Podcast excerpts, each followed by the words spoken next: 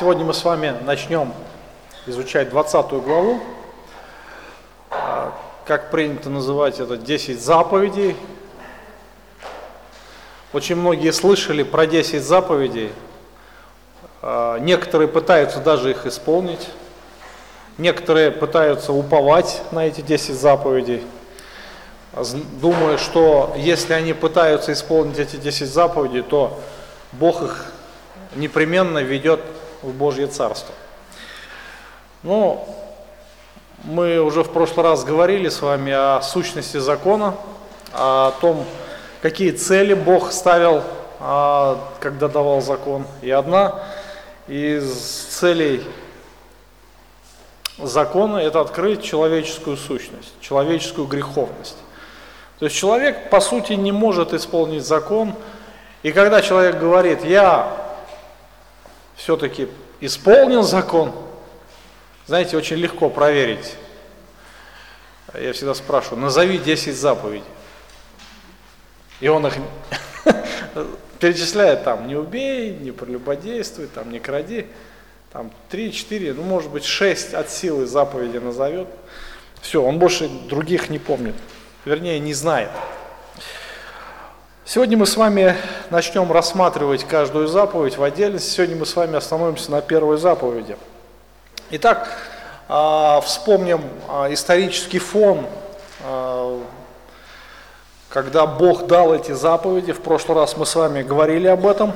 Народ израильский подошел к Синайской горе, и Бог позвал Моисея и дал ему условия – условия для завета, помните, да? Э, если вы будете слушать голос мой, если вы будете слушать голос мой и соблюдать завет мой, то будете у меня уделом и всех народом, и будете царством священником и народом святым. Посмотрите, а, если вы будете слушаться голос мой, ставятся условия – то есть мы можем сказать однозначно, что это завет условный, да? Мы в прошлый раз с вами об этом говорили. То есть он поставлен на определенном условии. Завет поставлен на условие. И условие следующее. А, Израиль должен будет слушаться а, голоса Божьего. То есть, другими словами, он должен будет соблюдать закон. И результатом будет благословение или проклятие. То есть при соблюдении Бог обещает благословить народ, то есть возвысить его. Мы с вами, а, когда будем изучать Левит 26 главу, если Бог нам позволит, даст время, Второзаконие 30 главу, мы увидим как раз эти условия, а, вернее, последствия исполнения и неисполнения, что Бог обещает. И одно из самых главных, наверное, обещаний Божьих, это то, что весь народ будет царством священников. То есть буквально можно сказать, что они будут царями и священниками здесь на земле, народом святым, а, Божьим уделом. То есть это та будет Божья территория, на которой они будут обитать. Бог будет царствовать а, в этом месте. Но в течение истории Израиля, как мы уже оглядываясь назад, можем сказать однозначно, сделать выводы, что Израиль не был послушен Божьим требованиям. Хотя они говорили, что все, что сделал, сказал Господь, исполним, однако на практике они были непослушны. В результате э, Бог вначале разделил это царство Израиля после Соломона, потом в 722 году до Рождества Христова Северное царство переселил в Ассирию. В 586 году до Рождества Христова Южное царство было взято в плен на 70 лет. Через 70 э, лет они вернулись, но никогда уже не достигали того величия, той славы, которую имел Израиль э, со времен Соломона и Давида. Когда Иисус Христос пришел, э, это уже был совершенно другого качества народ, Хотя они знали закон, чтили э, закон вроде бы на словах, но э, Христос говорил, что сердце их далеко отстоит от Бога. После, этого, после распятия Иисуса Христа, после отвержения Его, Господь начал созидать церковь Иисуса Христа. Церковь – народ Божий. Откройте второе послание Петра, о, вернее, первое послание апостола Петра, вторую главу.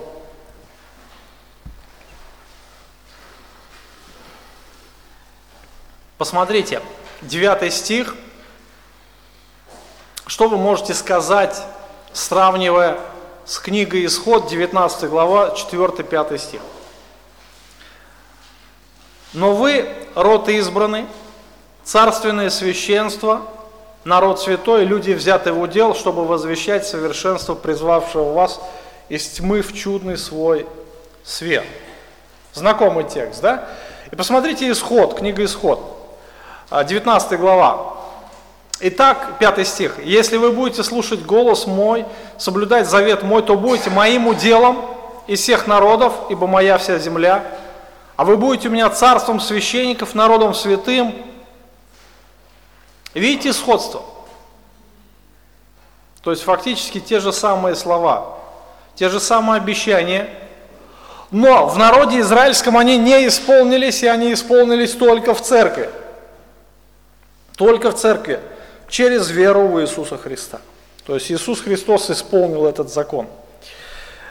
Исполнил закон в и нам вменяется его праведность. Бог через веру в Иисуса Христа делает нас царями и священниками, народом святым, людьми, взятыми в удел. Те же самые слова, народ святой, царственное священство, удел Божий – то есть все фактически повторяется. Все обещания, которые Израиль должен был унаследовать, а, унаследовала Церковь Божья. Итак, а, вернемся а, к книге Исход. Народ израильский стоит около горы, в подножии горы Синай. Мы читали с вами ту историческую подоплеку, да, что происходило там, гром, молния, дым, землетрясение, трубный звук. То есть все это сопровождалось таким грохотом. И, конечно, для э, людей это было страшное явление. Позже мы увидим, что народ даже не смог стоять, они побежали, они ушли на далекое расстояние и говорят Моисею, все, не хотим слушать больше, иди ты, разговаривай с Богом. Автор послания к евреям говорит, что Моисей тоже устрашился сам, несмотря на то, что а, он общался с Богом, Бог избрал его а, быть посредником между а, им и народом, все равно Моисея, как человека, наверное, видя то величие Божие, охватил вот этот дикий ужас, страх, но ему ничего не оставалось сделать, как только идти, идти невзирая ни на что, да, полагаясь только на милость Божью. Итак, народ израильский имел великую привилегию. То есть они стояли перед своим Богом, и этот Бог стал говорить народу. То есть они слышали его голос. То есть это были э, сказанные слова Бога с небес, которые слышал весь народ. И это те условия, условия завета, которые, э, которые являются основанием для отношений Бога с Израилем. И, как я уже отметил, что условие завета, оно лежит именно в послушании этим заповедям. Если они будут слушаться заповеди, то Бог их обильно благословит. Если они будут не слушаться, то они унаследуют проклятие. И мы видим, что Бог показывает свое величие и славу. И народ, конечно же, был в трепете. Он стоял, э, стоял такого в онемевшем состоянии, боясь, наверное, пошевелиться. И Моисею приходилось одному там подниматься, Моисею приходилось одному встречаться с Богом. И впервые, впервые э, со времени появления человека, сотворения человека, прозвучали слова Божии, которые устанавливали как раз моральные границы поведения человека. То есть здесь мы уже отмечали, что а, в своем законе Бог показывает именно свои моральные качества, которые народ должен был применять и практиковать в своей жизни, как народ Божий. То есть если народ является народом Божьим, то они должны были отображать качество своего Бога. И, конечно же, заповеди, заповеди Божьи, они во все времена толковались, они комментировались, давались различные мнения. И кто-то говорит, что это, наверное, то, что э, Бог хочет и поработить человека. Что человек, исполняя заповеди, становится рабом. Но мы должны помнить, что у этих заповедей есть две стороны. Одна сторона это то, что, конечно же, человек должен был поклоняться Творцу, поклоняться Богу, как творение. Но с другой стороны, э, заповедь, она э, несет не только в себе ограничения, но также она несет в себе благо. То есть э, Бог не хочет нас, например, связывать и потом наказывать, ограничивать в чем-то. И Он хочет нас просто оградить и защитить от последствий, от страшных последствий трагедии жизни. И ну, здесь вот пример в конспектах. То есть мы когда детям что-то наставление даем, например, не подходи близко к перилам, да, балкона. Почему? Можешь упасть. То есть, а, или не бери спички. Не бери спички, маленькому ребенку говорим. Почему? Разве родители хотят оградить, ограничить своего ребенка, сделать его рабом? Нет, совсем не так. Или же, когда родители говорят, там мама говорит своему сыну или дочке, там, которые идут на улицу, одевайся теплее, неужели это зло? Неужели это то, что мама желает зла своему ребенку, хочет его сделать жизнь несчастной, такой, знаете, ограниченной? Конечно же нет. Конечно, а, за всеми этими наставлениями, ограничениями следует благо. И мы, конечно, хотим оградить своих детей от каких-либо последствий. Ну, например, когда говорим о девайсе теплее, это значит оградить его от болезни, да? Обморожения, простуды ну, и прочее. Или же, когда говорим «не бери спички», то мы, конечно же, хотим оградить его от смерти. Или не вставай, э, или не езди по перилам и так далее. Запрещение это может быть не самое приятное, но оно будет всегда для нашего блага. Когда мы говорим о заповедях Божьих, то, конечно же, мы должны всегда учитывать две стороны. Две стороны. С одной стороны, это наше поклонение Богу, с другой стороны, это, а, это защита наша, защита от трагедии жизни, от страшных последствий.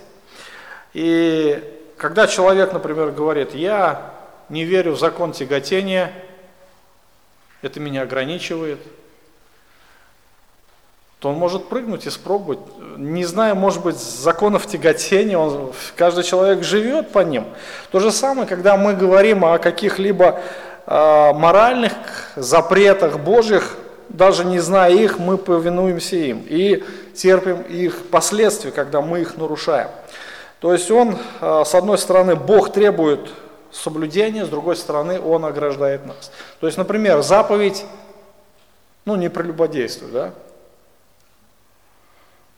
С одной стороны, мы говорим, что это поклонение, да, наше поклонение Богу, это наше выражение любви к Богу. С другой стороны, когда человек прелюбодействует, он наносит вред самому себе. Он наносит вред своей семье. Он разрушает свою жизнь, в итоге он остается один, семья разрушается, а, трагедия жизни. Дети а, остаются в неполноценной семье. Итак, мы можем а, говорить о любой из заповедей. Итак, а, закон Божий, закон, который Бог дал для Израиля, то есть о котором мы говорим 10 заповедей.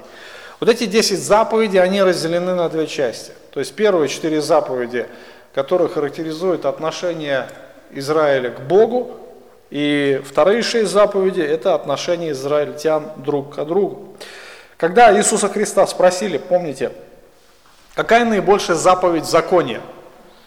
Что он сказал, как он ответил? Возлюби Господа Бога всем сердцем, всей душой, всем разумением, всей крепостью. А, это и есть первая наибольшая заповедь. Вторая подобная – возлюби ближнего, как самого себя. На этих двух заповедях утверждается весь закон и пророки.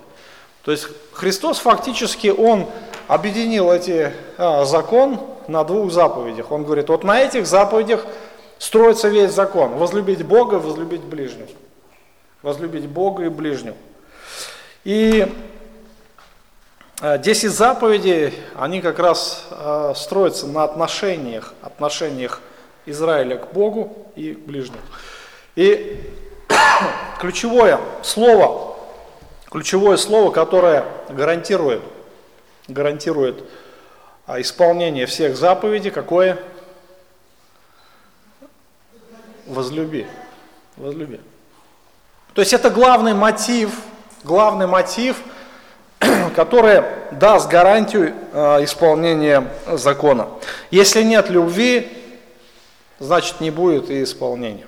Христос говорит, если меня любите, то соблюдите мои заповеди.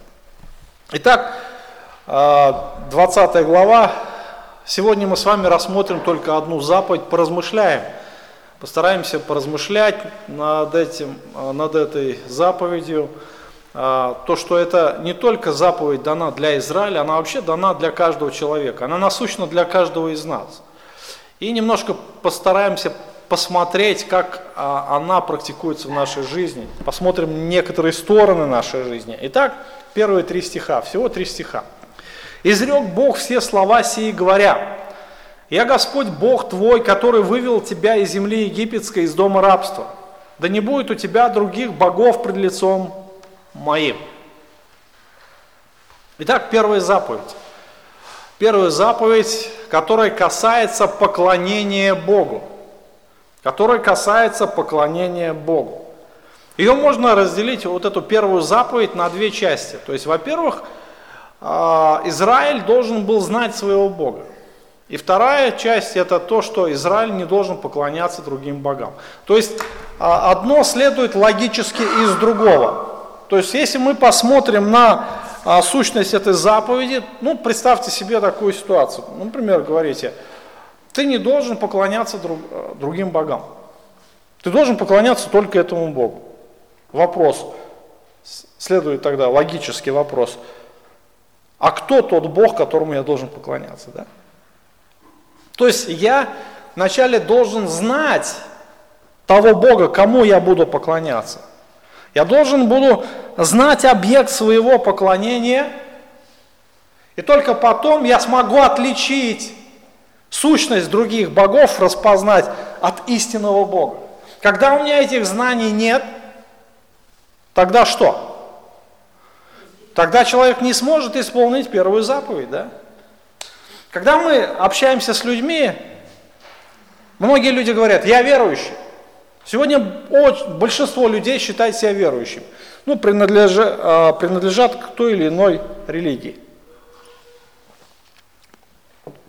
Но когда спрашиваешь, а ты Писание читаешь? У тебя есть Библия. Процентов 95 говорят, не читают. То есть как можно поклоняться истинному Богу, не зная Его лично, не зная, кто Он такой. Итак, посмотрите, а, в сущности здесь а, Господь, обращаясь к Израилю, Он как раз показывает на эти две стороны. И Он говорит, смотрите, «Я Господь Бог твой, который вывел тебя из земли египетской, из дома рабства». То есть, когда Израиль стоял и слушал, Бог просто напомнил, напомнил о том, что было уже совершено. То есть, посмотрите, э, он говорит, я Господь. Вот эта фраза «я Господь», она постоянно будет повторяться. Книга Исход, книга Левит. Мы, по-моему, считали с вами, да, сколько раз повторяется фраза «Я Господь». В книге Исход э, она употребляется порядка 55 раз. Но это не точные данные, ну, больше 50. И в книге Левит еще больше. Я Господь. Вот эта фраза «Я Господь». То есть, а везде, когда Бог делает какое-то утверждение, Он говорит «Я Господь». Помните, Он говорит «Я совершу суд над богами египетскими, я Господь». Потом он э, очень не, не, э, часто повторяет вот эту фразу «и узнают», там египтяне узнают, израильтяне узнают, фараон узнает, узнают все, что узнают? Что я Господь. Я Бог, который стою над всеми богами. Я совершу суд над богами египетскими. То есть Он выше всех богов. И с самого начала Израиль должен был помнить о сущности своего Бога. То есть они должны помнить его дела. Когда Моисей первый раз пришел а, к народу, он сказал, принес им весть об освобождении, конечно же, все обрадовались. И когда а, фараон противостал Богу, а, люди начали печалиться. Но когда они видели дела, которые творил Бог, конечно же, с каждым разом они все больше и больше вдохновлялись, вдохновлялись а, Божьей силой, Божьей благодатью. Когда в Египте происходили казни, Израиль казни не касались. И это еще раз вдохновляло их, это давало им определенную радость и надежду. И они находились в рабстве, в жестоком угнетении.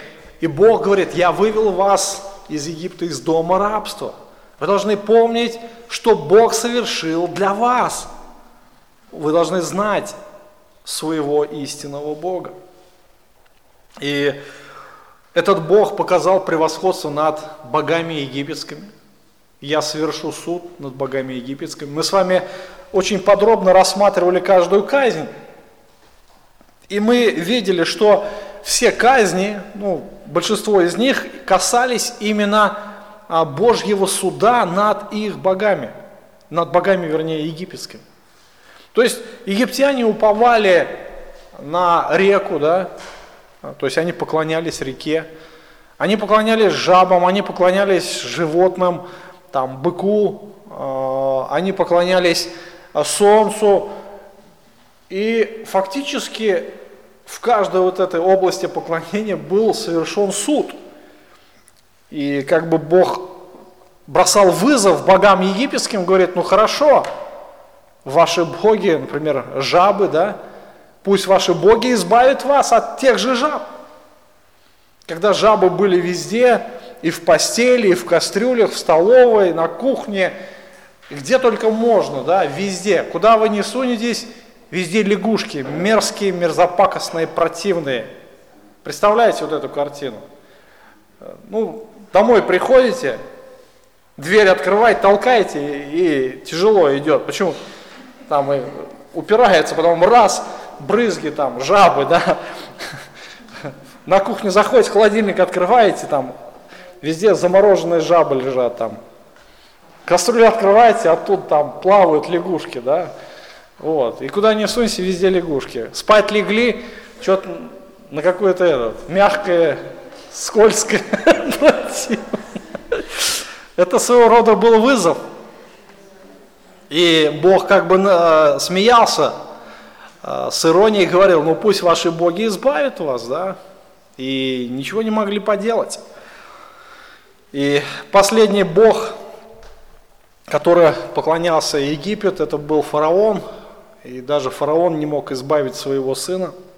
И Бог сказал, говорит, я Господь, нет другого Бога. Я совершу суд над богами египетскими. То есть Израиль должен знать своего Бога. Израиль должен был э, знать объект своего поклонения.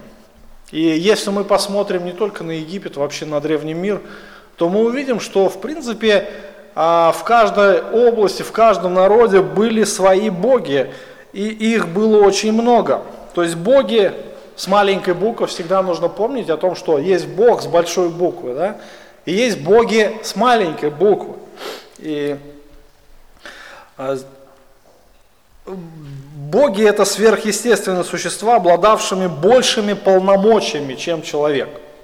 То есть они были в народах, каждый бог имел э, какие-то полномочия, но он был ограничен в разных областях. То есть у него, вот, например, здесь примеры в конспектах есть, э, данный бог может иметь контроль над изобилием, в то время другой управляет дождем. Для, для ведения войны нужен третий бог. При рождении призывает имя четвертого и так далее. Эти боги ограничены и территориально. То есть на какой-то территории есть этот бог действует, но другой он уже не действует. Большинство богов функционирует внутри некоторых географических границ. А, часто границы нации или какой-либо империи. Ну, например, взять а, Древний Рим и Древняя Греция. Хотя э, древнеримский и древнегреческий пантеон, они были чем-то схожи, но боги были разные. Это географическая территория. Поэтому, потому одного бога всегда недостаточно. И язычник с удовольствием добавит в свой пантеон очередного идола. В конце концов, лишний бог не помешает.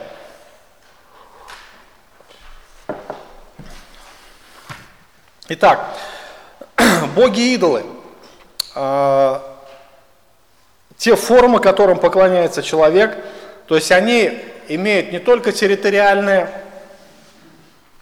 э, рамки, да, но также принимают разные э, формы. А в Индии, например, много богов в образе животных. Кобра, обезьяна, тигры, там, мыши, коровы. То же самое, как в Египте было. Жабы, коровы, быки. Живущие на побережье могут поклоняться богу акуле. Боги, которым люди поклоняются, отражают их надежды и их опасения. Тоже очень интересная мысль. Им поклоняются по очень прагматическим причинам. Враждебным, капризным богам поклоняются, чтобы успокоить их гнев. Другим поклоняются в значительной степени из-за выгоды. То есть мне нужно что-то получить, я должен обратиться, ну, например, нужен мне урожай, да? Должен обратиться к Богу плодородия. Мне нужно э, рыбу поймать, я должен буду обратиться к Богу моря. То есть у каждого есть свой Бог, то есть есть определенные области. Вот. Народ израильский имел опыт поклонения множеству египетских богов, мы уже это знаем. И когда они войдут в ханаанскую землю, им тоже предстоит столкнуться э, с теми богами, которым поклоняются в Ханаане. Бог очень ясно предупреждал израильский народ, смотрите, не развратитесь. Мы помним, да, э, вот эту хронологию. Какая цель, да, помните? Для чего Бог дал Писание? Во-первых, чтобы оградить израильский народ от богов в Египте, чтобы они отошли от того поклонения и не прилепились к ханаанскому поклонению, то есть э, к тем богам.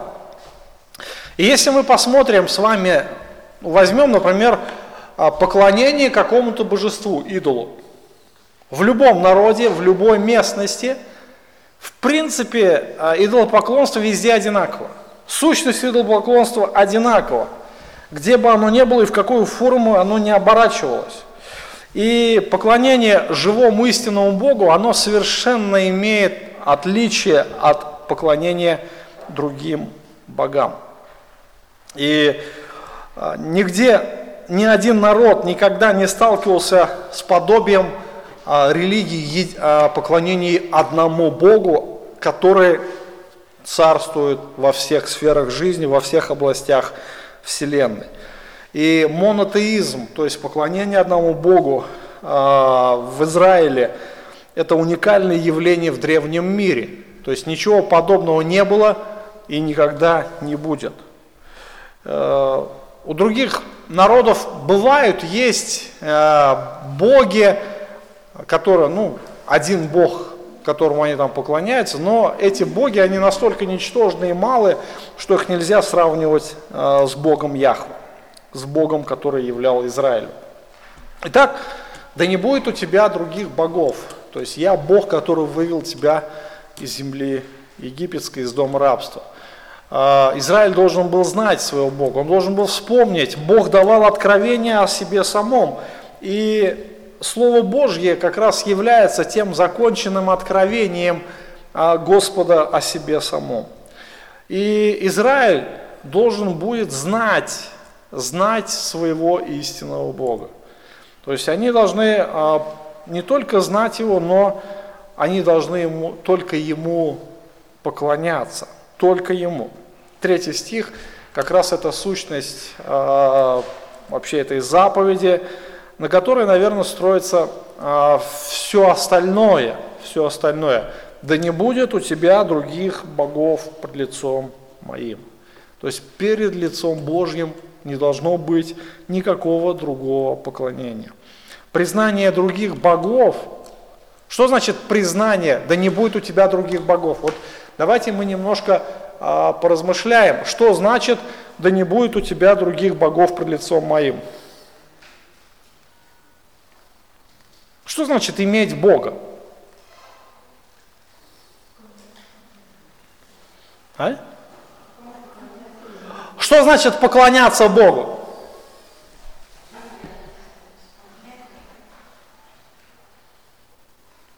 Что значит поклоняться Богу? Размышляем давай, думаем. Надеяться на Него. Доверять Ему. Исполнять заповеди. Ну да, превозносить, славить Его, да, тоже своего рода. Бояться. Ну хорошо.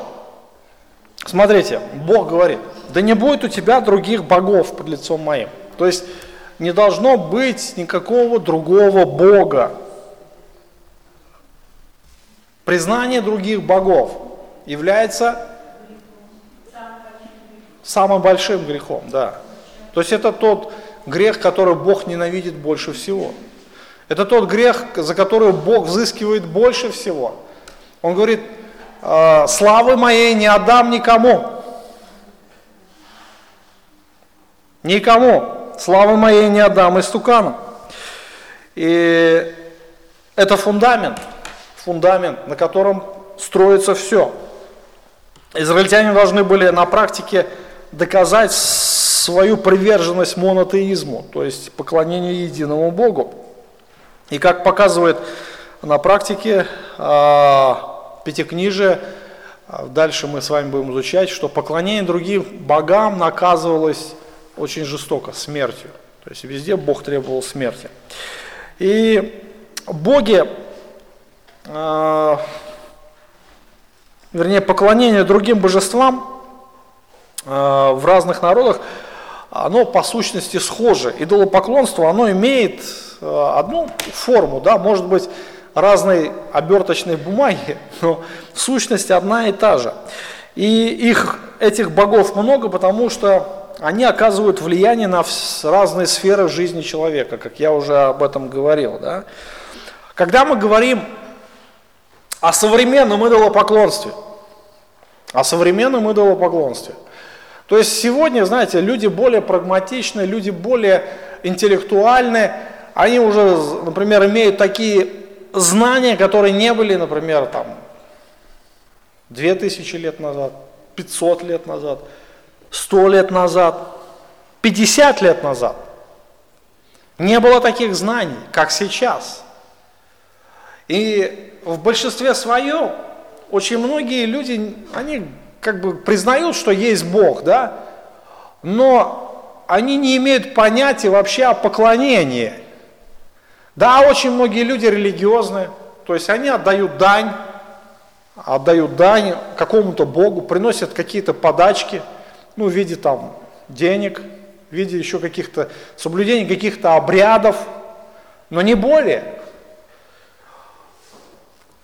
Когда мы говорим о современном идолопоклонстве, когда в сути по сути своей человек, ну, у него нету такого поклонения статуям, Хотя у нас есть в народе поклонение иконам, но если мы посмотрим на этот мир, то большинство людей этого мира, они не поклоняются идолам. А, очень многие исповедуют атеизм. Мы можем однозначно сказать, что атеизм это тоже одна из форм идолопоклонства, когда человек отвергает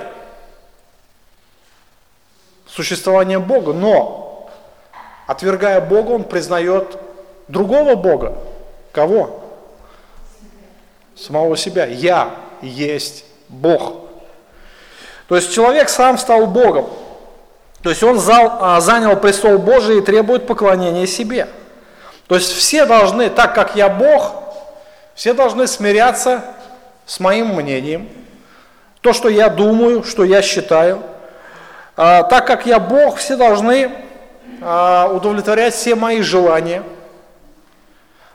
Мы с вами уже как-то изучали богословие, говорили о, о том направлении, а, когда ну, принято считать, что ну, все боги, значит, мы должны уважать мнение всех, да?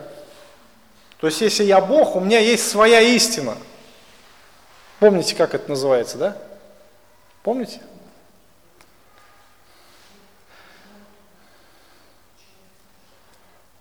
У меня есть своя истина. Ты веришь в Аллаха? Слава Богу. Ты веришь в Христа? Тоже слава Богу. У тебя есть своя истина. А? Постмодернизм, правильно, да. Постмодернизм. А, ты не веришь никому, но это тоже твоя истина, слава Богу. Ты же Бог, ты, твое мнение, оно авторитетно. Поэтому сегодня мир сходит с ума. А, навязываются страш... Вот посмотрите последнее, ну, например, интервидение. Все знают, да? Это называется «Мир сошел с ума». Бородатая девушка. И это нормально, понимаете, нормально, слава Богу. Для нее это ее истина, слава Богу. Или него, мы не знаем. Мир сходит с ума. Почему? Потому что отвергли эталон, авторитет, которому нужно поклоняться, и истину, которую нужно поставить как э, авторитет высшей инстанции. И Бог сегодня, ну, может быть что угодно, ну, сам человек. И в жизни человека могут быть разные сферы занимать место Божье. Здесь ну, я привел несколько примеров. Первое – материализм. Материализм. Помните, да? А, что Христос сказал, не может человек служить двум господам. Одного может ненавидеть, другому служить. Вот. Он говорит, не можете служить Богу и мамоне, то есть материализму. И необходимо поставить Бога на первое место в нашем отношении к материальным ценностям. Писание говорит, чти Господа от имени Твоего, от всех начатков Твоих, прибытков Твоих, и наполнится жизненность Твоей до избытка. То есть деньги – это испытание номер один. Большую часть жизни мы проводим, чтобы их заработать, а потом как мы их тратим. То есть пос посмотреть, как мы их тратим, это покажет наше отношение к Богу. Дальше, наши интересы. Тоже интересная сфера жизни. А, Павел говорит, все, что делаете, все делайте во славу Божью. То есть все сферы жизни, они должны приносить славу Богу. А, чему человек уделяет больше времени. Приоритеты жизни, они видны в занятиях. То есть очень важно посмотреть на приоритеты, на что ты тратишь время. Да?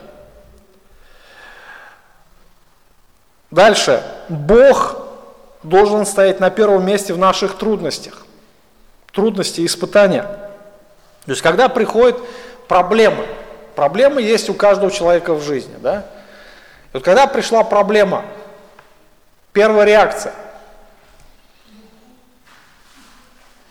к Богу, хорошо, когда к Богу, да? Большинство людей начинают э, решать проблему, телефон начинает знакомых решать, не получается. Дальше э, начинает искать разные выходы, ходы, не получается, начинает Ну, все методы испробовал, остается последнее, больше ничего не остается, как только молиться. Я думаю, что мы можем проверить себя. А, мы можем посмотреть, как мы реагируем на наши трудности. Мы можем посмотреть, как мы а, реагируем, а, ведем себя во время кризиса. То есть Бог говорит, обратитесь ко мне. То есть Он постоянно призывает быть зависимым от Него. И Он говорит, что призови меня в день скорби, я избавлю тебя, и ты прославишь меня. То есть вот э, мы можем, знаете, много рассуждать о первой заповеди.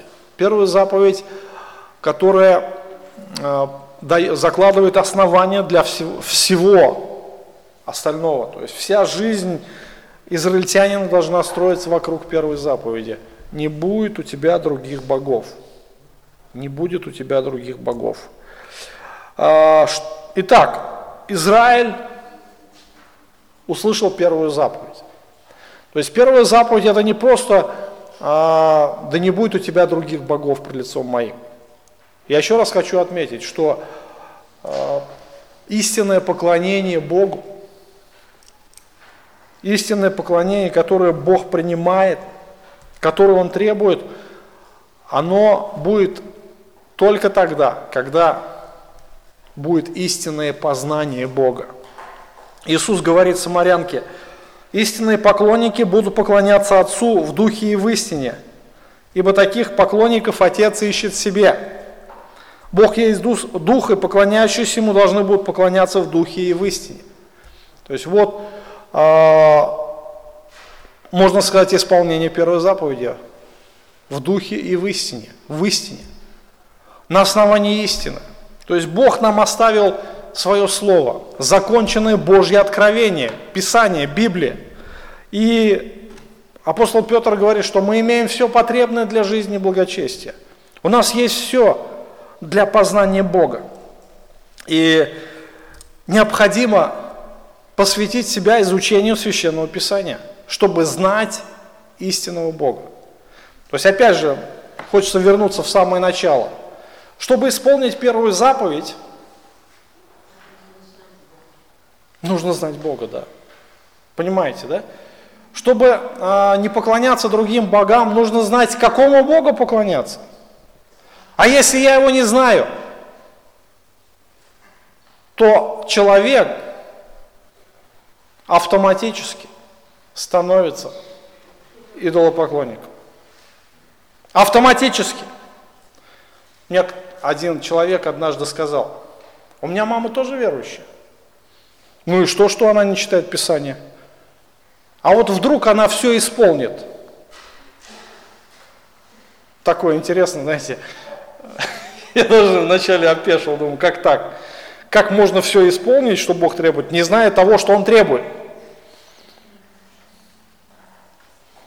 Такое невозможно человек автоматически становится идолопоклонником. Автоматически. То есть, а, по сути, в своей природе человек уже идолопоклонник. Он уже рождается идолопоклонником. Понимаете, да? Он воспитывается, растет идолопоклонником, вырастает. И если он не примирится с Христом, он автоматически им и останется до конца своей жизни. Поэтому э, необходимо знать Бога. Необходимо знать Его истину, необходимо знать Писание, и только тогда мы сможем исполнить первую заповедь. Когда мы говорим о нашей церкви, то есть церковь, она а, имеет определенные ресурсы, да, и Господь обильно благословил нашу церковь братьями-служителями. А, Господь обильно благословил нашу церковь тем, что здесь проповедуется истина Слова Божьего. То есть, а, чтобы народ был научен истине, чтобы он мог жить истиной и поклоняться Богу в истине. Но когда человек пренебрегает изучением, даже простейшим посещением, это уже говорит о многом. Это говорит о его самодостаточности, это говорит о том, что а, человек неправильно распределил время неправильно имеет систему ценностей. То есть что-то есть важнее для изучения. И я, не, и я знаю, твердо уверен в том, что люди, которые не посещают тех мероприятий, которые есть в церкви, что у них э, все нормально в жизни. Я в этом не уверен. Я наоборот, напротив, твердо уверен в том, что у них духовные проблемы. Это проблемные люди или это неверующие люди, которым ничего не надо. Потому что не посвятив себя Писанию, не изучая глубоко истину, не зная истины, человек автоматически становится идолопоклонником. Я сознательно посвятил столько времени сегодня рассмотрению только одной заповеди. Одной. В следующий раз мы пройдем, пойдем дальше, мы посмотрим на вторую заповедь. Она подобная первой. Только там есть отличие в чем? В чем отличие первой и второй заповеди? Кто знает?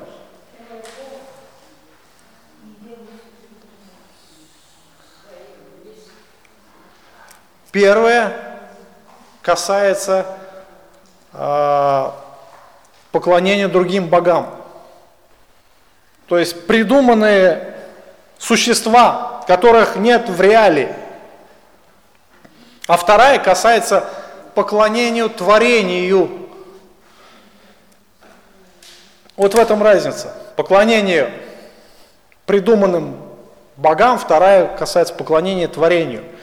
Не сотворить себе кумира, изображение.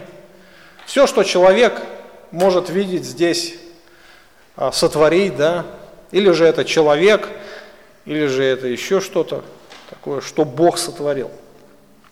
Но, в принципе, можно было бы эти две заповеди объединить в одно. Но там э, Господь дает больше информации о последствиях поклонения, последствиях поклонения э, кумирам, изображениям и так далее. То есть об этом мы с вами будем говорить в следующий раз.